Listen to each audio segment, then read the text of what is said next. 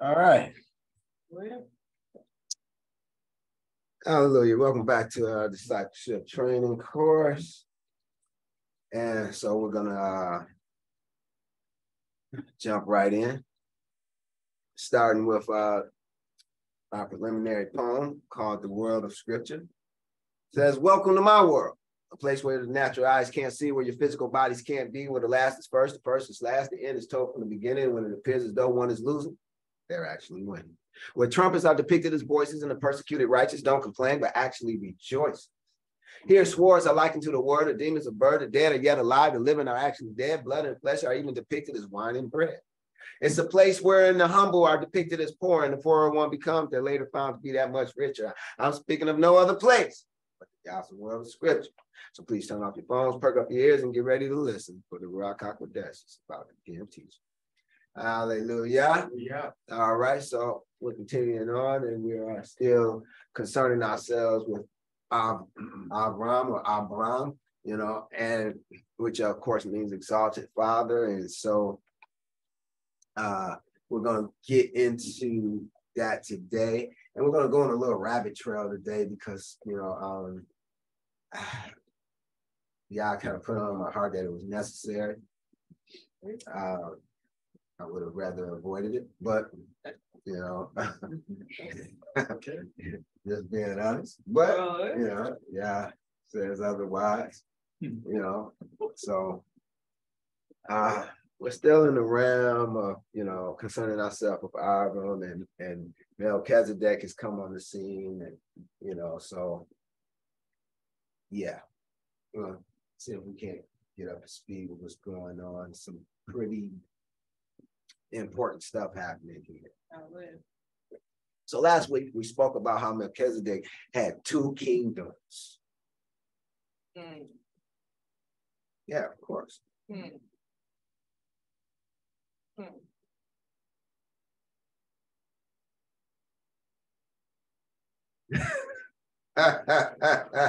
Hallelujah.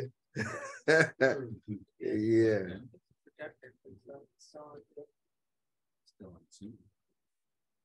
Okay.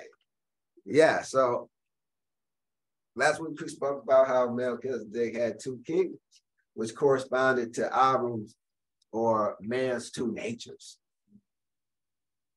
You don't like when I say that, though. you know, and you know, who remembers man's two natures? Heavenly and earthly. Yes, man has two natures, one heavenly, one earthly. Um, we also spoke um, how in ancient times the covenant of bread and the covenant of wine were two distinct covenants, you know, which also um, correlate with with man's two natures, you know. And so last week I said that Yahweh Melchizedek was giving Abram an invitation, so to speak, into his family tribe and promising him nourishment as long as he stayed with him and um, of course followed the house rules. You know, on the other hand, we spoke about, you know, and, and um, we spoke about Yah via the king of Salem, giving Abram an invite to enter into what was called a covenant of friendship you know, uh, in the ancient times, you know. And so uh, it was imperative, and it is imperative for us to understand the cultural norm of that day concerning deities, promises, oaths, covenants, etc. You know, today it's fair to say that the cultural norm is for folks to lump all these elements into one, you know, and they're not one you know, and, and so like, you know, this meant everything to the people of the East, you know, that were the people of scripture. And so if we don't understand these things, you know, then we're not going to properly understand the perspective that Yah is is coming from, that he's that he's telling us things. Amen. Yes. You know, uh, because if someone speaks to you and they're u- utilizing, you know, ancient day idioms, and you're not familiar with that ancient culture, then you're not gonna you're likewise not to um, be familiar with those ancient idioms, and so they're not going to, they're not going to understand. And that's that's true even in today's time with present day idioms. You go to different parts of the con- of the world or the country even, and you know they have different idioms, you know. And if you don't know, you're not familiar with the idioms, then you you you'll be kind of at a loss. Mm. You know, just for for instance, you know, within within uh you know the communities, you know, in and about Detroit, there's a saying that's kind of unique to Detroit.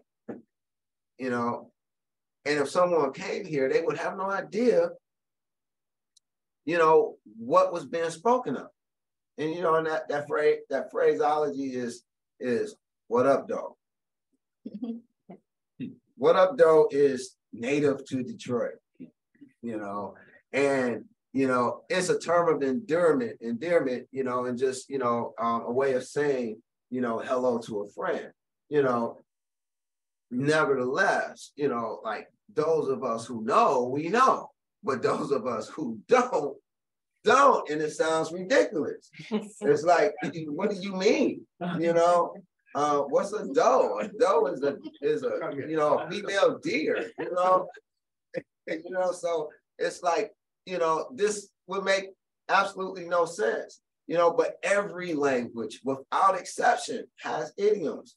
Every language has slang terms, you know, that that you know cater to the culture. And so that's important to understand. Yeah, I pray that you uh straighten this uh this out because it's kind of nerve wracking. I know the Prince of the Air is trying to do his thing. Oh yeah, it's definitely plugged up. You know, uh, you know, so so yeah, so I'm just saying that to say that you know these things mean mean something. You know, now the giving of bread and wine, you know, was an invitation for Abram to enter into these covenants you know, with Elohim and weren't the actual, they weren't the actual covenants themselves, only the invitations to do so. Okay. And once, you know, once you understand what a covenant is, you know that it could not have been a covenant, you know, because you know the the um the word for, for covenant, if I'm not mistaken, in, in the Hebrew is berith, you know, which means to cut, you know, because you cut a covenant, you know, because there was, there is no covenant without blood. Okay. You know, and so I just want you to understand that. So it, it wasn't a, it wasn't a covenant, you know, and like, you know, even in the earlier part of um, the story of Abram, there was no covenant made, you know, and so we're going to go over some of these things today. You know, so under, I want you to understand that Abram's story starts off with a promise. A promise, not a covenant.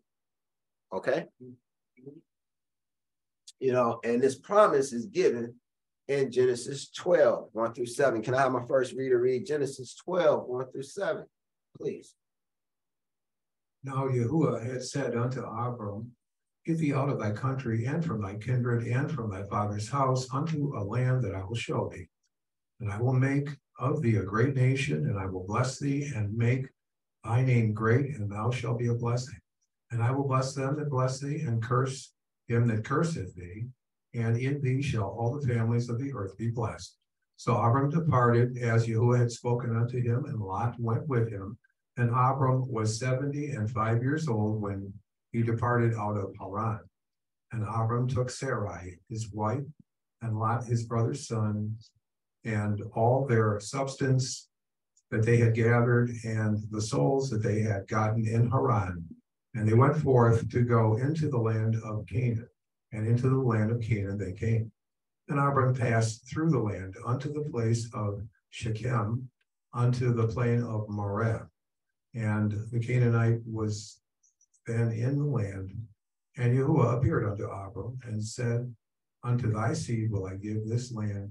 And there builded he an altar unto Yahuwah, who appeared unto him.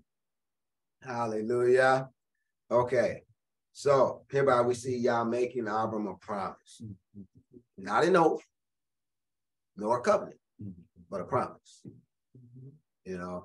Um, and so this promise was that if Abram would get out of his his home country, you know, let me put it, let me put it another way that that you know, because I, I, want you to be able to identify um with what Yah wants you to do as well, you know, and how it applies to you.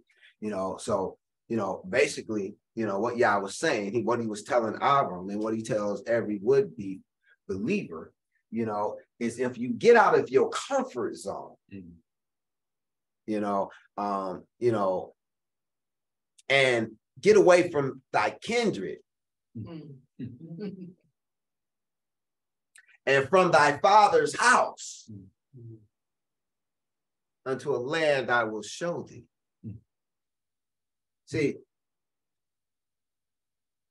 and when one is in their own country, they're by default, they're more comfortable because you know they know they know more people.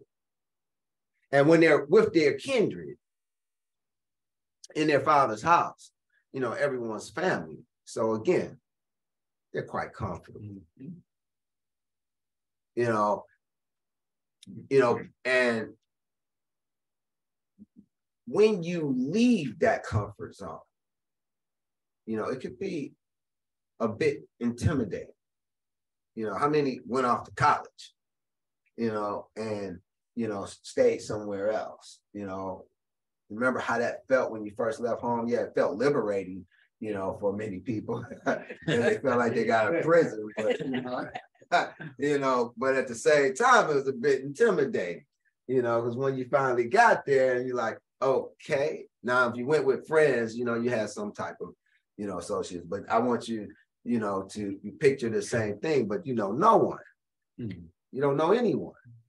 You know, that, that, you know, that, that, that pretty much happened to me, you know, I ended up going to Las Vegas, you know, I pretty much didn't know anyone, you know, and so yeah, you know, it's, it's you know, it can be a bit intimidating. Let me just put it that way. You know, but this is what Yah was asking Abram to do. Leave out your comfort zone, leave your security, you know. Um, so like, you know, of course, at your father's house, nobody's gonna bother you. You know, you have you have security, right? You know, I mean, the city he lived in was named after his brother. So you know it was it was full of his people, right? You know, leave your comfort zone, leave your security blanket, Mm-hmm. you know, and go where I tell you. And if you do, I promise you, I will make of thee a great nation. I will bless thee and make thy name great, and thou shalt be a blessing. And I will bless them that bless thee. I will curse them that curse thee, and in thee shall all families of the earth be blessed. And so Abram took him up on the deal. Mm. And in verse five, it tells us, and into the land of Canaan they came. So he left. He went, went where he told him. You know, he crossed over the border. And then he had to continue on. He continued on into Sichem. Now I have you know that Sichem is like right in the middle of the land of Canaan. So he got to you know, he want me to go go into the land of Canaan? Okay, I'm going into the land of Canaan. I'm right in the, in the midst of the land of Canaan. I stop. What you want me to do now? Mm-hmm. You know, now I'm in the midst of the land you told me to go to, right? You know, and it says, and Yahuwah appeared unto Abram. He he did what what um Yah asked him to do, you know, and he got there and Yah appeared to him. And then we're told, and there built builded he an altar unto Yahuwah who appeared unto. Okay, so you know, hereby we see he made a promise. Abram kept up his end of the bargain. Now, guess what? Yah is on the hook. Hmm. This is where you want Yah. You want him on the hook. Hmm. Keep his promise to you. Right. Right? You know, well, this is where Abram has him, you know. But, you know, remember, Yah came to Abram. Yep. You know, Yah came to Abram, telling him, look, look here, I want to use you. You know, I want to use you. I need you to do this for me. If you do this for me, then I promise you I'll do do this, that, and the other for you. Right? That's what he that's what he did, right? Yeah. All right. Consider Genesis 13, 1 through 4. And Abram went up out of Mizraim. And he and his wife and all that he had, and Lot with him into the south. And Abram was very rich in cattle, in silver, and in gold. And he went on his journey from the south even to Bethel unto the place where his tent had been in the beginning, between, between Bethel and, and, and Hai you know, unto a place the, unto the place of the altar which he had made there at first, and Abram called on the name of Yahweh. All right. You know, so you know, there was a famine in the land, and Abram ended up going to Mizraim and you know, and came out. He was rich in cattle, silver, and gold, right? You know. Now, here it is. Abram comes and talk to uh, to uh, Abram again, you know, and tells him in verses 14 through 18, he said, says, and Yahweh said unto Abram, after that Lot was separated from him, lift up now thine eyes and look from the place where thou art, northward and southward and eastward and westward. For all the land which thou seest to thee uh, will I give it, and to thy seed forever. And I will make thy seed as the dust of the earth, so that if a man can number the dust of the earth, then shall thy then shall thy seed also be numbered. Arise, walk through the land in the length of it and in the breadth of it, for I will give it unto you. Aaron removed his tent and came and dwelt in the plain of Mamre, which is in Hebron, and built there an altar unto Yahweh. And so here it is, he's on the move again, you know, because now he understands Yah wants him to walk throughout all the land because this is the land he's going to give him and his seed, you know, so he wants him to be familiar with. You know, so back on the uh, road he goes. And then uh, we have uh, Genesis 14, 13 through 20. Uh, let me have my next reader read Genesis 14, 13 through 20, you know, and see what happens next with Abram. And there came one that had escaped and told Abram, the Hebrew, he dwelled, where he dwelled in the high plain of Mamre, uh, the Amorite, brother of Eshcol, and brother of Abner, and these were confederate with Ab- with Abram. And when Abram heard that his brother was, was taken captive, he armed his trained servants born in his own house three hundred and eighteen and pursued them unto Dan. And, and he divided himself against them, he and his servants. By night he smote them and purchased and pursued them unto Hobah, which is on the left hand of Damascus. And he brought back all the goods and also brought again his brother Lot and, and his goods and the women also and the people. And the king of Sodom went out to meet him after his return from the slaughter of the Shedol Lamar, Lamar, whatever, and of the kings that were with him at, at the valley of Shaveh, which is the king's dale. And Melchizedek, king of Salem, brought forth bread and wine, and he was the, the prince. He was the priest of the Most High Elohim. And he blessed him and said, Blessed he be Abram of the Most High Elohim, possessor of heaven and earth. And blessed he and blessed be the Most High Elohim, which has delivered thine enemy into the hand and he gave him titles of all. Ties. Uh, titles of all, sorry. Yes, yes, yes, yes. Okay, so here it is. You know, we see that's whilst whilst in the land, Abram run into a little problem. You know, well, actually, his uh his nephew run into a little problem, but his nephew problem is his problem because that's his family, right? Mm-hmm. Only family he has in that land. You know, so you know, he has to, you know, go and defend his family, you know, and so, you know, he, he goes and do so. And take note that it was Yah who gave him the victory, you know, verse 20, which have delivered thine enemies, blessed be the most high Elohim, which have delivered thy enemies into thy hand. You know, and so it says he gave him tithes of all. All right. Uh, probably don't go in that order. But anyway, so again, Melchizedek was giving Abram an invitation into his family or tribe and promised him nourishment as long as he stayed with him and um and of course followed the house rules. Now, what I want you to, to be want you to see is that Yah made Abram a promise. And at this point, Yah kept that promise. Mm-hmm. You know, uh, as we said, uh, Yahweh, the king of Salem, is giving Abram an invite to enter what is called in ancient times um, amongst the peoples of the East a covenant of friendship. You know, and so you know he's giving them, a, uh, offering them a covenant of bread, you know, which was nourishment. You know, promising to him that he will, he will, you know, make certain that you know he is nourished at all times. You know, he make certain that he's nourished and that he's well kept. You know, physically.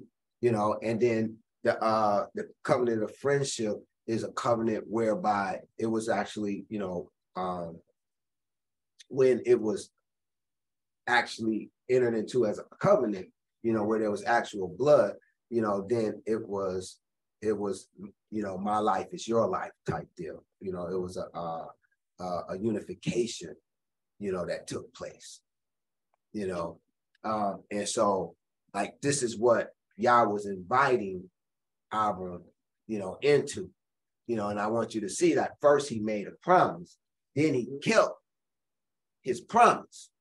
So, uh, you know, I want you to be able to see that, you know, when he made that promise in, in let's just back up. When he made that promise in in, in Genesis 12, he said he's gonna make of him a great nation. You know, I want you to think about that for a minute. You know, when he came back, you know, after winning that battle with those five kings, after the peoples of the land of, of Canaan is, is um, not Canaan, but Sodom and Gomorrah and the other um, Zoar and the other uh, two cities, you know, after they were defeated, and he went and defeated those who defeated them and, and took back the people. Mm-hmm. Do you think that his name was great? in that in that land? Do you think he was foreseen as a great nation? Mm-hmm. You know, I mean, because he, you know, he he he had, you know, just being conservative, just being conservative, he had, you know, um, 500 people, you know, to to his camp, at least, you know, you know, um, and that's being super duper conservative. Why? Because he had 318 servants that was born in his house yeah. that he that was that was trained that he took with him. Now that's not counting women and children. Mm-hmm. So his camp would have been well over 500. I, I pray you can see that. You know, so I'm just being conservative here, you know, to show you that, you know, he was a great nation, not so much in numbers, you know, but, you know, in being able to pull off this victory, you know, with Yah working with him to pull off this victory. Now, the promise also was, I will bless thee. Now we see Melchizedek coming and doing what? Blessing, right? Said, I will make thy name great. Now he just defeated five kings, you know, and he's neither he or his confederates were kings. You think his name became great? You know, and he says, and thou shalt be a blessing. When he came back, those cities that had lost their battle and had their people and their goods taken, he freely gave it back. Was he a blessing to them? Yeah.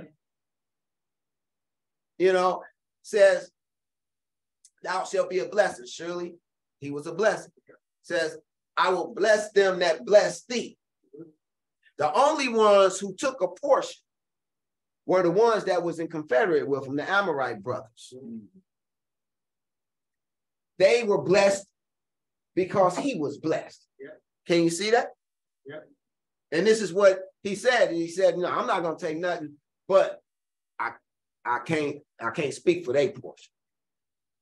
You know, they get they they they get their portion because you know they they fought. You know, they was right there with us. You know, so they were blessed because of the blessing of Abraham.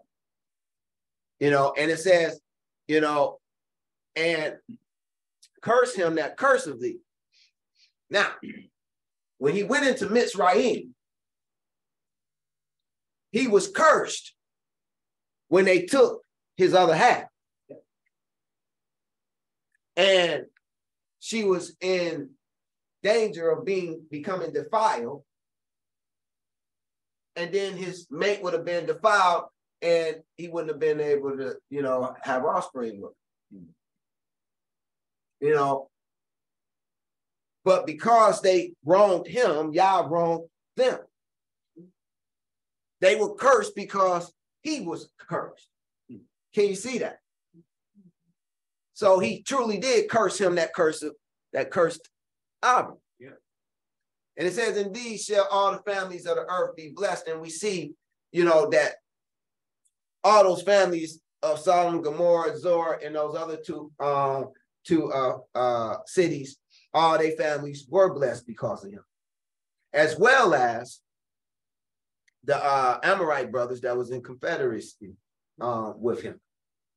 They also was blessed. You know, so we see, you know, especially those who were in confederate with him, the Amorite brothers, you know, from the planet of uh, Mamre, we, we see them as a type of first fruit, you know, of these families that that will become blessed because of him. Can you see that? I pray you can see that. You know, and so I'm showing you this so that you so that you can see, you know, that Yah kept his end of the bargain. You know, he kept his end of the bargain. And so here it is. Abram kept his end of the bargain. He went where Yah told him to go.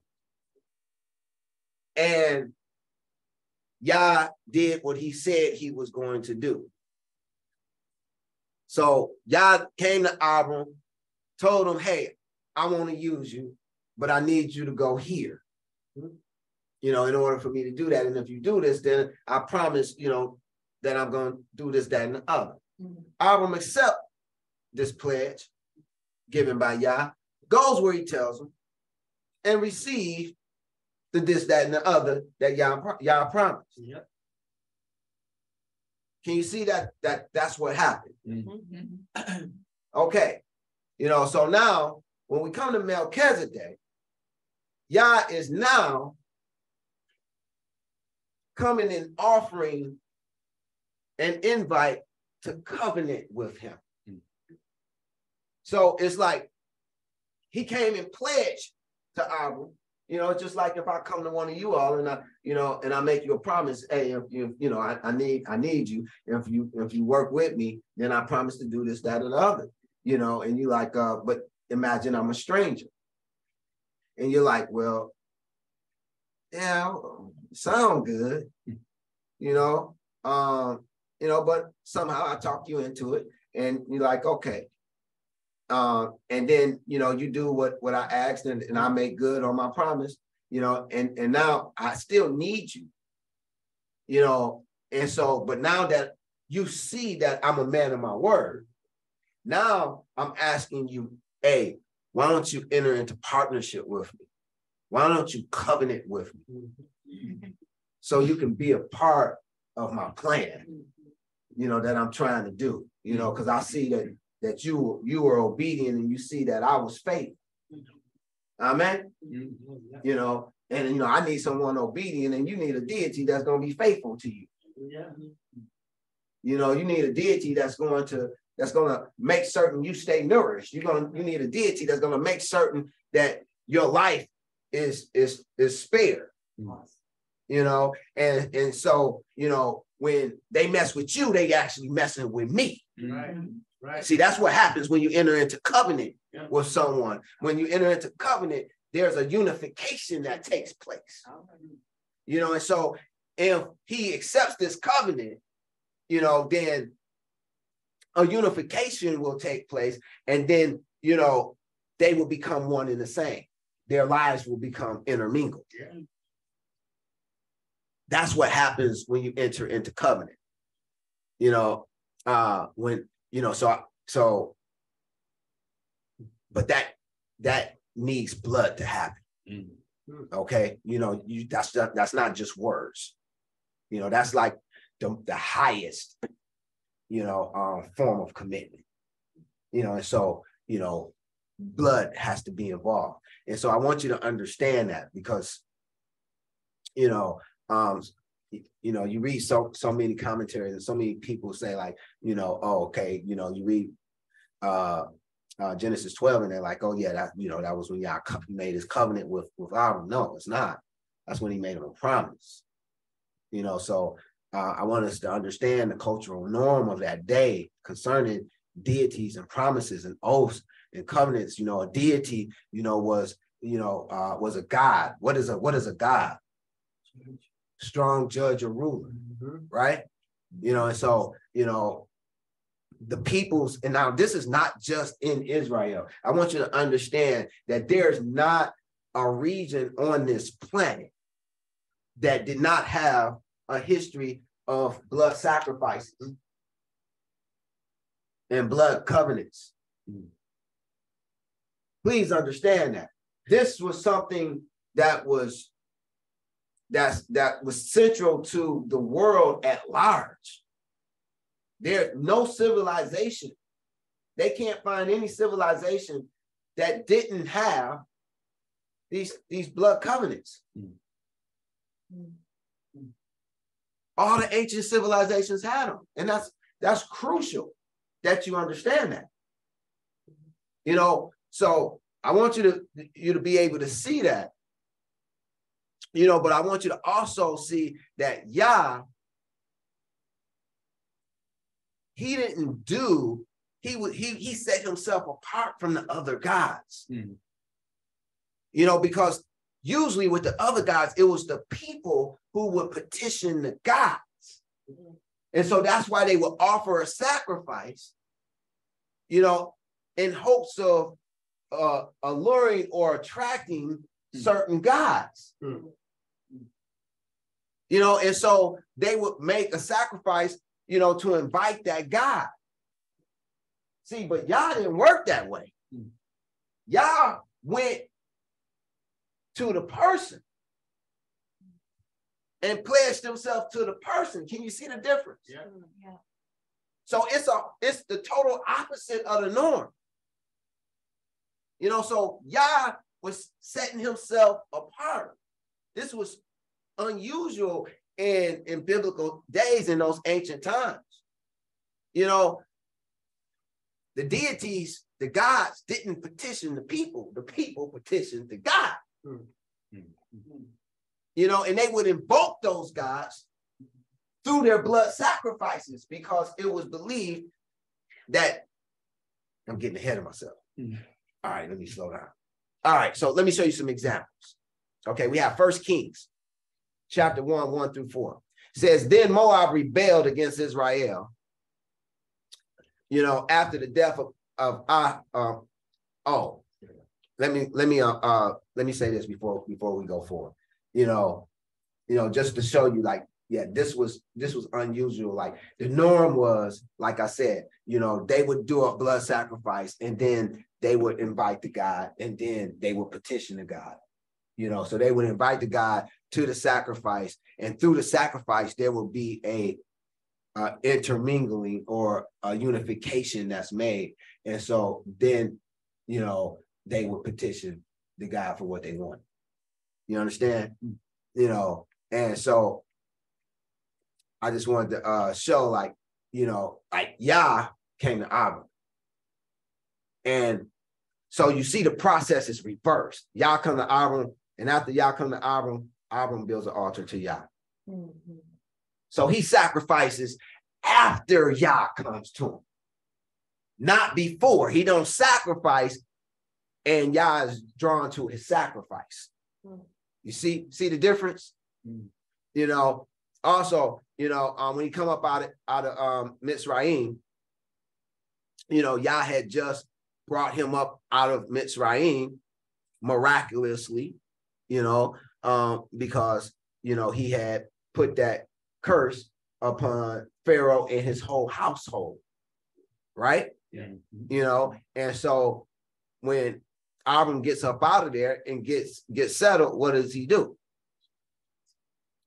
He he um go to the altar and call on the name of Yahuwah. Again, this is backwards. You know, normally what you would see is like, okay, they come, they took Sarah, and then Abram will petition Yah, you know, um, by making sacrifice to him and you know, and petition him to do, you know, to do his his his, his bidding. You see? But that's not how, how it went. You know, Yah is setting himself apart from all the other gods. Said, no, I, I don't need that. I don't need, I don't need that that blood. Like he'll say later, I don't enjoy the blood of goats and, and sheep and bulls, you know. You know, so we see this process is reversed when it comes to Yah. Mhm. You know, so you know, here it is, Yah comes, and then Abram, out of gratitude, you know, gives an offering to Yah because he didn't know what else to do. Because the the um, cultural norm of his day was okay, you know, to appease a deity, you offered sacrifice. Hmm. You know, and so this is what he was doing. Mm. You know, Yah came to him though. You know, he didn't he didn't have to petition him. You know, and so same thing in in Mitzrayim when he comes out. And then in um, verses 14 through 18, again, we see Yahuwah said unto Abram, and you know, and then after he came and came unto him and he spoke with him, what does Abram do? He built there an altar unto Yah and he offered another sacrifice. Yeah. You see what I'm saying? Mhm. You know, you see how he's doing this in reverse order, Yeah. you know? So, I- you know, that's important that we see that because this is, this is showing Yah to be that holy El, you know, that set apart El. Yeah. You know, he's not, he's not doing it like, uh, like the pagan gods. You know, he's setting himself apart Mm. you know and so here it is in genesis 14 you know um 13 through 20 we see that he dwelt in the plain of uh, Mamre, you know and he he went and he uh had to fight to get his family back and yah helped him. Now now check this out. Instead of after the end of this instead of you know he didn't get a chance to make it back home to offer a sacrifice to uh to Yah on the altar. Instead, Yah sent someone to him. Mm. Can you see that? Hmm. This time, you know, he's like, nah, we're gonna do something different this time. Hmm. This time, Yah sent his representative to him to offer him an opportunity to enter into covenant with him. Hmm. So after he he's come and he's pledged himself to Abram, and Abram was obedient, Yeah. and he he see like, okay, I chose the right one, and Abram, you know, sees that he he uh, that he was an El Elohim of, of of his word. He kept his promises. It put him in a perfect position to enter into covenant. Mhm. Yeah. You know, okay, now yeah, I know I can trust you. You know, you can trust me. So you know, I need I need to get this job done. You know, I need somebody I can trust. You know, so let's enter into partnership now. Now that you know, now that we know we can trust one another. You see how that see how that's going? Yeah. You know, and so this is what Melchizedek come to send to give the proposition. I forgot to put that verse in. Um, and so this is what we see here. Melchizedek coming to bring that up that proposition, and this is why he gives him the bread and the wine. You know, uh, which is a proposition of the bread covenant and the uh, covenant of friendship. You know, and in exchange, you know, in exchange and or in acknowledgement, I should say, you know, Abram gives him tithes of all. You know, and you see this repeated, you know, I, I don't have the, the passage up here, but um preferably you know your scripture and you'll you'll be able to identify with what I'm talking about.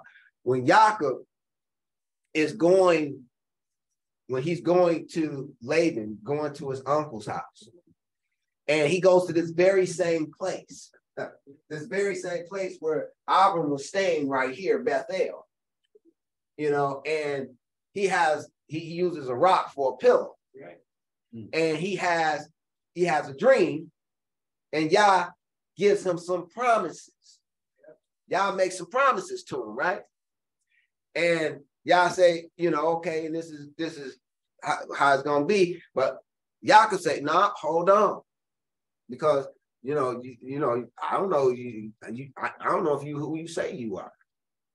You know, I mean, I'm I'm ad libbing, you know, um, you know, he didn't actually say that, but you know, this is what is what's implied. I, I don't I don't really know if you know who you say you are. You know, if you keep your promises and bring me back safe, then I'll give you tithes.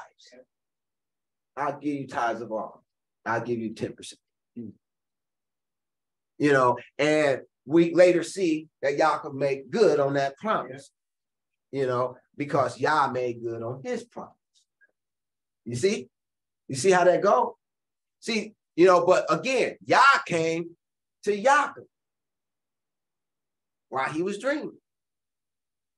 It's not that Yaakov made a sacrifice unto Yah, and then you know Yah answered the call of the sacrifice. That's the way it normally went, but that's not the way it works with Yah. You understand? I pray that you can understand. I pray it's, yeah, I, I'm not coming off confusing, you know. You know, and so this is why you see Yaakov, he pours the oil on the rock, which is actually a type of sacrifice, but then, okay, let me, let me keep going. All right. Um, so we have Moab, you know, uh, just to show you like this was not the norm. Second Kings chapter one, one through four. Then Moab rebelled against Israel after the death of Ahab.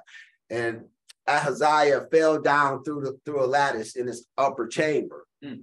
Uh yeah. So so it's this problem, you know, Moab rebelled against Israel after the death of Moab. Ahaziah, he's king now, and he falls through a lattice in his upper chamber, you know, um, that was in Samaria, and so he got sick. And he sent messengers and said unto them, Go inquire of Beelzebub, you know, um, of uh, the god of Ekron, whether I shall recover of this disease. Now, take note that he wants to petition the God, so he sends messengers to go and petition the God, and of course he's going to send them with, with uh, you know, some type of payment or you know retribution, you know, for the petition. You understand? This is how it was normally done. You know, if you wanted, if you wanted something from one of the deities, then you would have to sacrifice unto him. Mm. You know, or you'll have to go and pay one of their priests to sacrifice on your behalf. You understand? Mhm. This is how this normally went. Mm.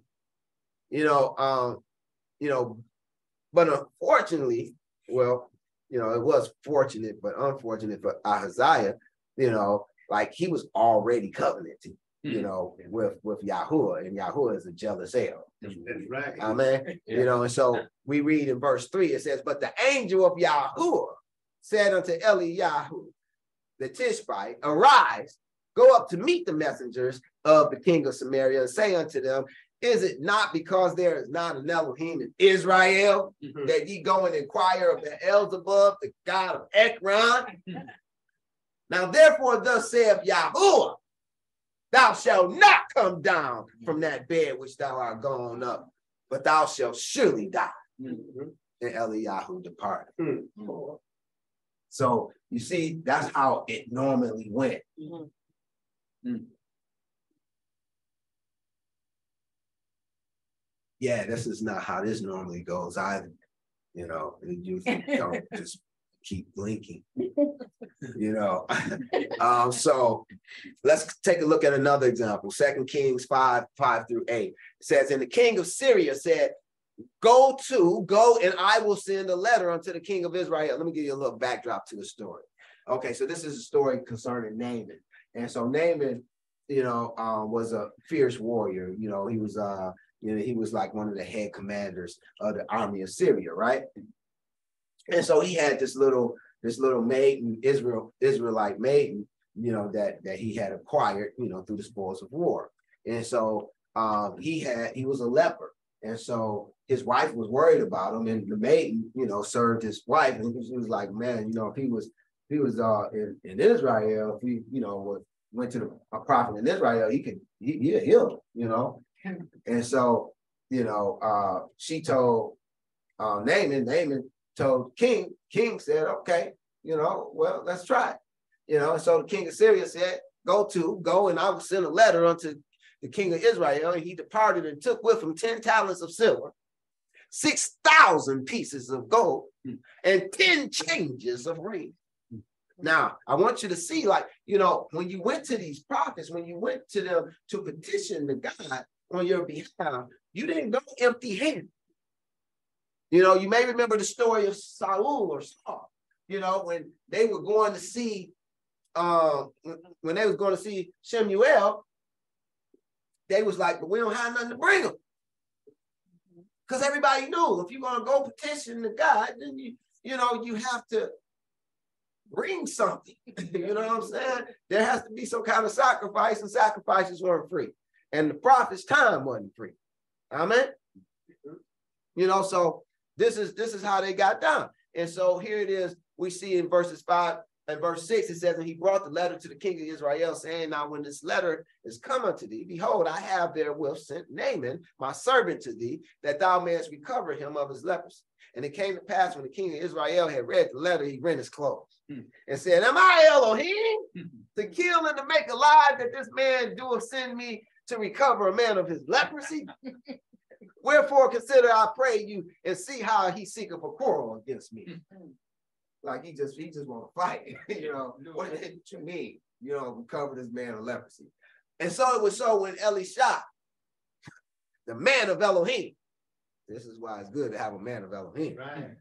You know, it was so when Elisha, the man of Elohim, had heard that the king of Israel had rent his clothes, that that he sent to the king saying, Wherefore hast thou rent thy clothes? What am I? You know, chopped liver? What you mean? Oh, no, he didn't say all that. He said, Let him come down to me, and he shall know that there's a prophet in Israel.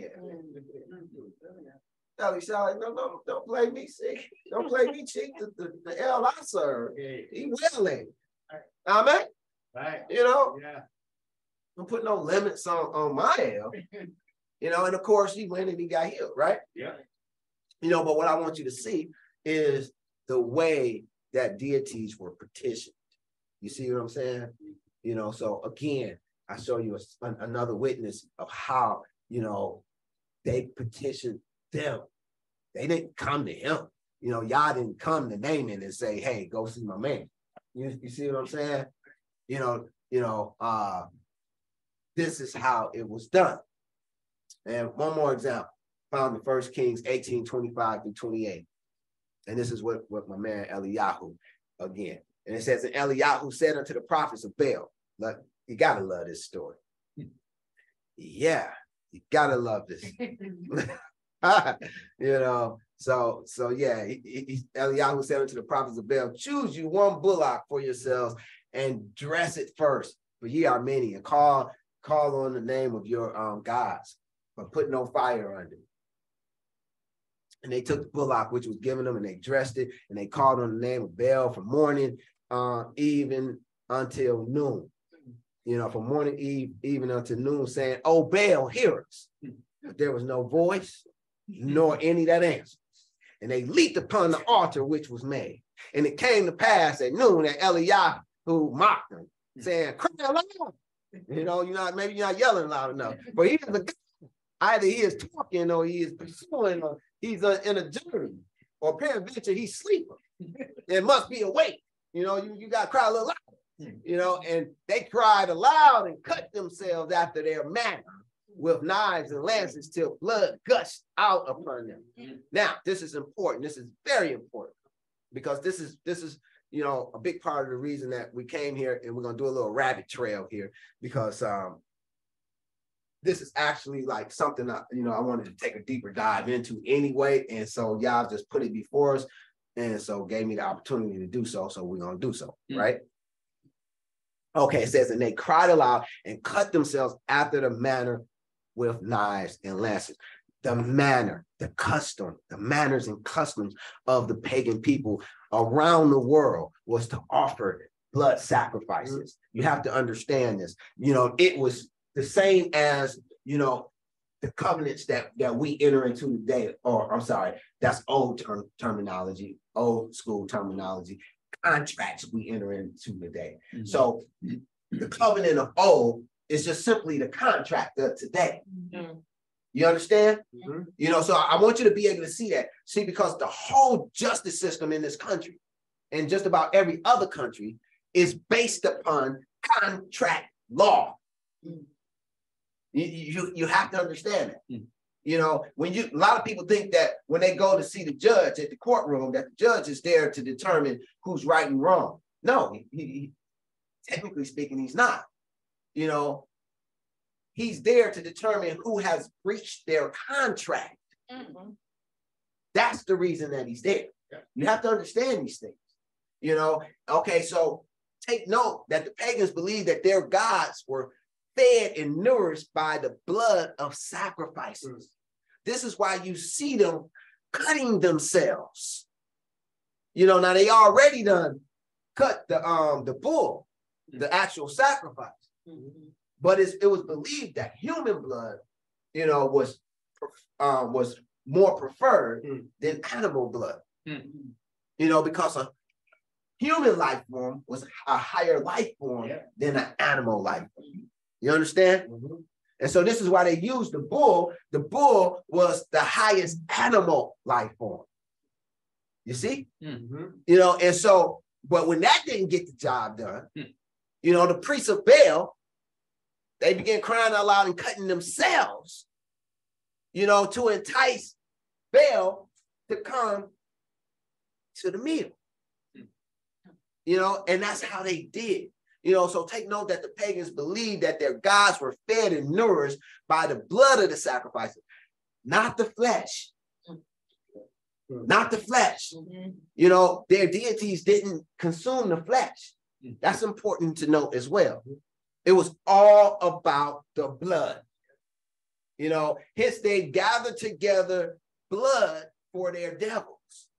Mhm. They'll gather the blood for their devils from their sacrifice, and they then also eat of that same blood and flesh of the sacrifice as the devil's guest. So this is this is what they were doing. When they offer the sacrifice, they would pour out the blood and they would leave the blood pool. They'll they'll pull it together, you know, or put it in a bowl, you know, for the deity, Mhm. you know, and then they would they would uh uh you know um set sometimes sometimes they cooked the meat, sometimes they didn't, you know, but they would then eat some of the blood and the flesh, you know, of the sacrifice, you know, and they would be as the devil's guest, Mhm. and thereby they would be conjoined with the devil. Mhm. And the reason that they were conjoined with the devil is because of the blood.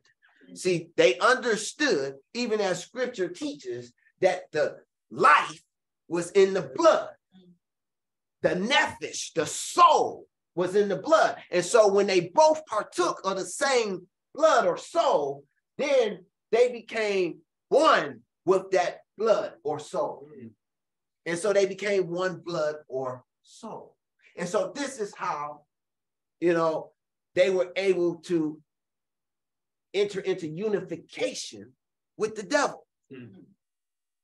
You understand? Mhm. You know, I pray, I pray, I pray you understand. I pray that that's kind of clear. You know, um, now, you know, because of this custom, because of this manner, hence we find the commandment um, you know, not to drink the blood or eat the blood, Yeah. but to cover it with earth, and not to eat the flesh with the blood. Yeah.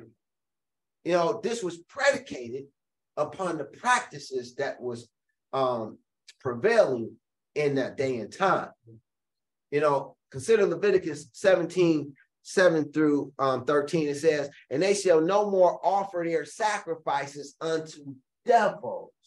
See, this is what they were doing. This is, it's not just them, this is what the world at large was doing. Like I say, you be hard pressed to find a community, any community in the world that didn't practice this. I don't care what civilization you go to, you know, and the highest form of sacrifice was human sacrifice. Mm. You know, it was done by the Aztecs, the Mayans, you know, and, and many other, many, many other cultures, you know, around the world. And so you you always, when you go back to antiquity, you always see this. You always find these blood sacrifices, you know, to these pagan gods. You know, so I want you to understand that. And so the people of Israel were no different. They was doing like everyone else. Hence, Yah says, and they shall no more offer their sacrifices unto devils. Where did they learn that from? Being in Mitzrayim. You know, Mitzrayim was ran by, by their priests. You know, and the priests were all the firstborn. You know, and so you have to understand this. This is why Yah, when he was bringing them out of Mitzrayim, he killed all the firstborn. Hmm. Y'all didn't catch that. You know, Yes. he was destroying the priesthood and destroying the gods. Mhm. He was letting them know that he is the God above all gods. And the gods can't do nothing about it, and their priests can't do anything about it. And he was showing emphatically that he was the most high El. And so here it is, he's telling them in Leviticus 17, and they shall no more offer their sacrifices unto devils. Don't do it no more. After whom they have gone a whoring.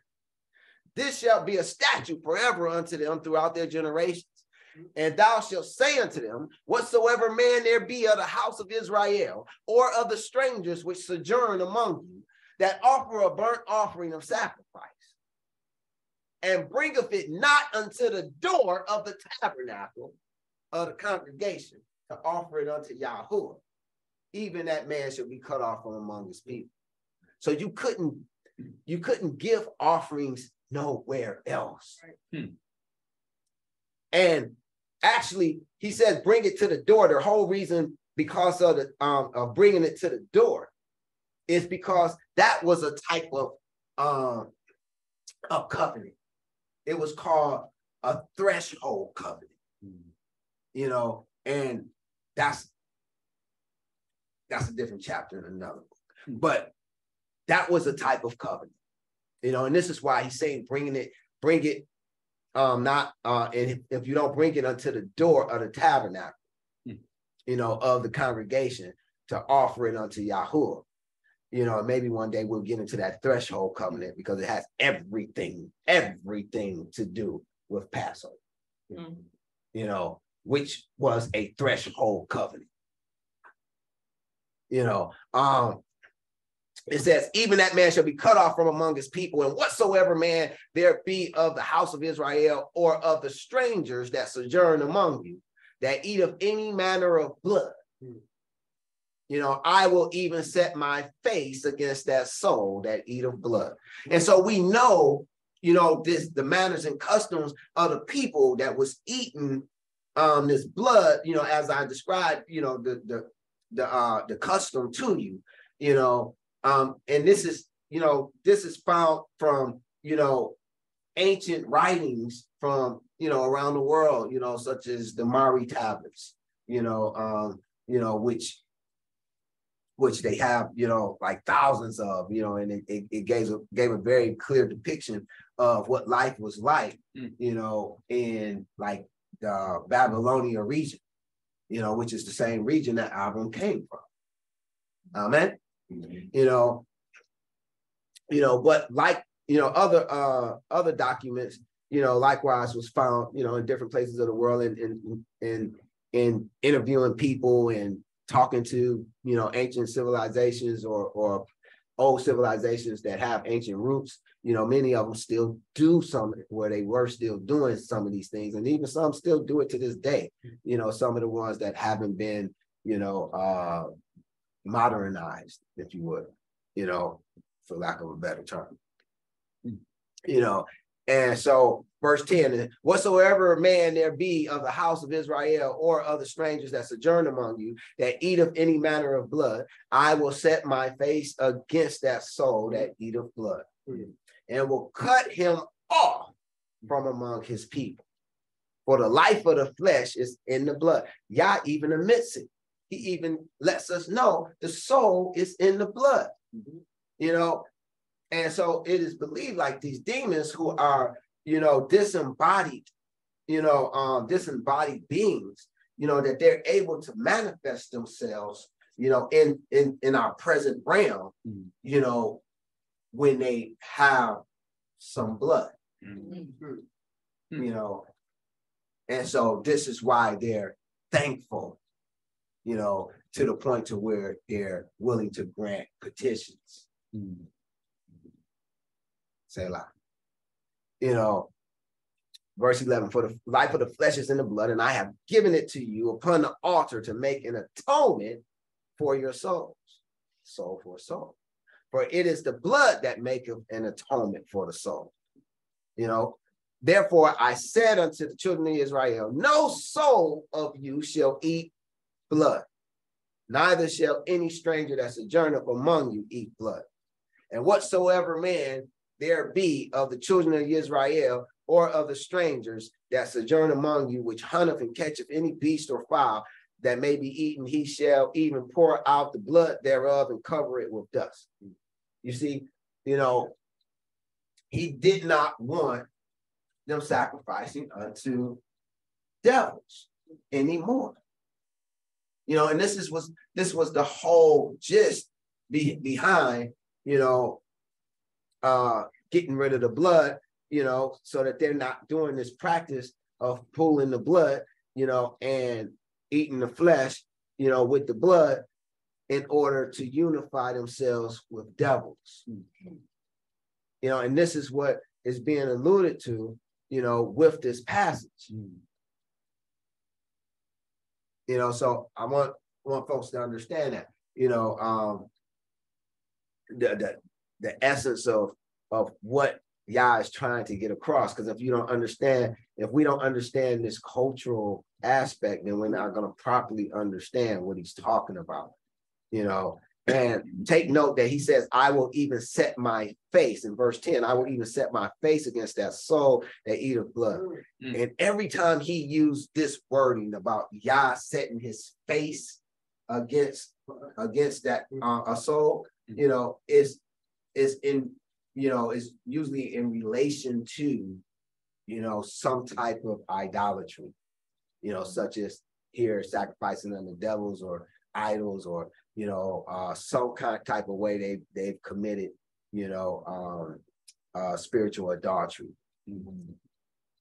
Uh consider this this uh this other place in leviticus 20 where it's used. It says and yahuwah spake unto moshe saying again thou shalt say to the children of israel whosoever he be of the children of israel or the strangers that sojourn in israel that giveth any of his seed unto molech he shall surely be put to death. The people of the land shall stone him with stones, and I will set my face against that man and will cut him off from among his people. Because he have given his seed unto Molech to defile my sanctuary, to profane my holy name. And if the people of the land do any ways hide their eyes from the man, when he giveth his seed unto Molech and kill him not, then I will set my face against that man and mm. against his family and will cut him off and all that go a whoring after him to commit whoredom with Molech mm. from among their people. And the soul that turneth after such as have familiar spirits and after wizards or go a whoring after them, I will set my face against that soul. I will cut him off from among his people. And so again, you see, like every you know time that this terminology is utilized, is in conjunction with some type of idolatry, some type of spiritual adultery. Mm. You know, and so like I want you to understand, like, you know, again, when the blood is involved, you know, it speaks to a unification. And so this is why, you know, um, you, you hear about them going a whoring, you know, committing whoredom, you know, meaning like they're they're becoming, you know, what when you when you, let me put it like this, when you enter into a marriage, you know, with with um with someone, you become one with them, right? Yeah. You know, and that's a type of blood covenant. This is why they marry virgins. You know, um, you know, you know, I mentioned that so that you can see the blood involved in the intermingling, you know, and they become one. You know, it's the blood that causes them to become one, that causes, you know, you to become one with a deity. You know, um, you know, whether it's, you know, whether it's Yah or whether it's a pagan deity, you know, it happens with the blood. This is why you hear so much about, you know, we're saved by the blood of Yahshua. Amen. You know, so, you know, um, I just want to, you know, point this out and try to drive this this point home. Hmm. You know, uh, and so I want you to see that, you know, it was, you know, again, he'll set his face against those that enter into unification with other gods. You know, whether it's through familiar spirits, it's through wizards, you know, he don't want you intermingling your soul with no other deity outside him. This is why he says he's a jealous El. Mm-hmm. You see what I'm saying? And so when you go on and you becoming one, you know, with with any and every deity, mm. Then you acting like a yes. you know, and so this is what he didn't want. You know, and so I'm just trying to paint that picture. You know, uh, that's all I have for you today. Prayer was a blessing.